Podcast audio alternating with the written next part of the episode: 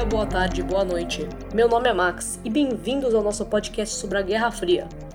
Questão de hoje: as bombas nucleares obtidas na corrida armamentista podiam destruir o mundo? Aqui comigo temos Christian e Breno. Olá a todos! Um bom dia a todos os nossos ouvintes. Eles, assim como eu, vão apresentar os fatos de que sim, elas podiam destruir o mundo, e não só uma vez.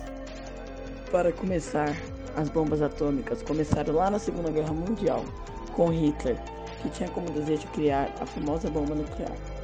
Os Estados Unidos, sabendo de seus planos, também tentaram desenvolver a tal bomba. Quando os comunistas chegaram em Berlim, roubaram os planos deles para essa bomba também. Mas no final da guerra foram lançadas duas bombas, uma em Hiroshima e outra em Nagasaki, três dias depois, ambas pelos Estados Unidos, já pensando em uma forma de demonstrar poder diante da União Soviética. A bomba de Nagasaki foi chamada pelo código de Fat Man e a bomba de Hiroshima foi chamada pelo código de Little Boy. Já com o início da Guerra Fria e o posicionamento de influências sobre os países, existia uma certa tensão no ar de uma terceira guerra mundial. Qualquer conflito que houvesse podia desencadeá-la.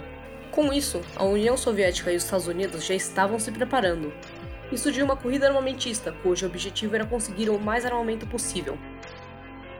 Um tempo depois das bombas de Hiroshima e Nagasaki, em 1961, a União Soviética criou sua própria bomba, também conhecida como bomba Tsar, sendo a mais poderosa até hoje, porque a bomba nunca foi lançada. Seu teste atingiu cerca de 4 km de alcance e se estima que seu poder era 3,8 mil vezes maior do que a de Hiroshima.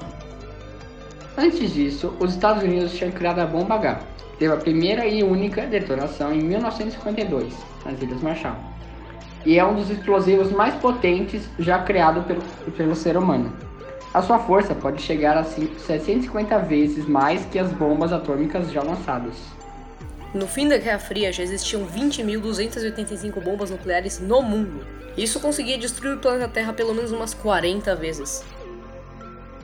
De volta aos dias de hoje, países que atualmente possuem bombas nucleares são Estados Unidos, Rússia, China, Índia, França, Grã-Bretanha, Paquistão, Israel e Coreia do Norte.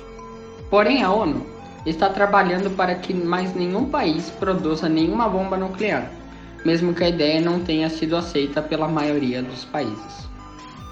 Acho que isso responde a sua pergunta. Obrigado a todos por ouvirem nosso podcast nuclear. Tenham todos um bom dia, boa tarde ou boa noite. Espero que tenham gostado das curiosidades sobre as bombas nucleares. Até mais!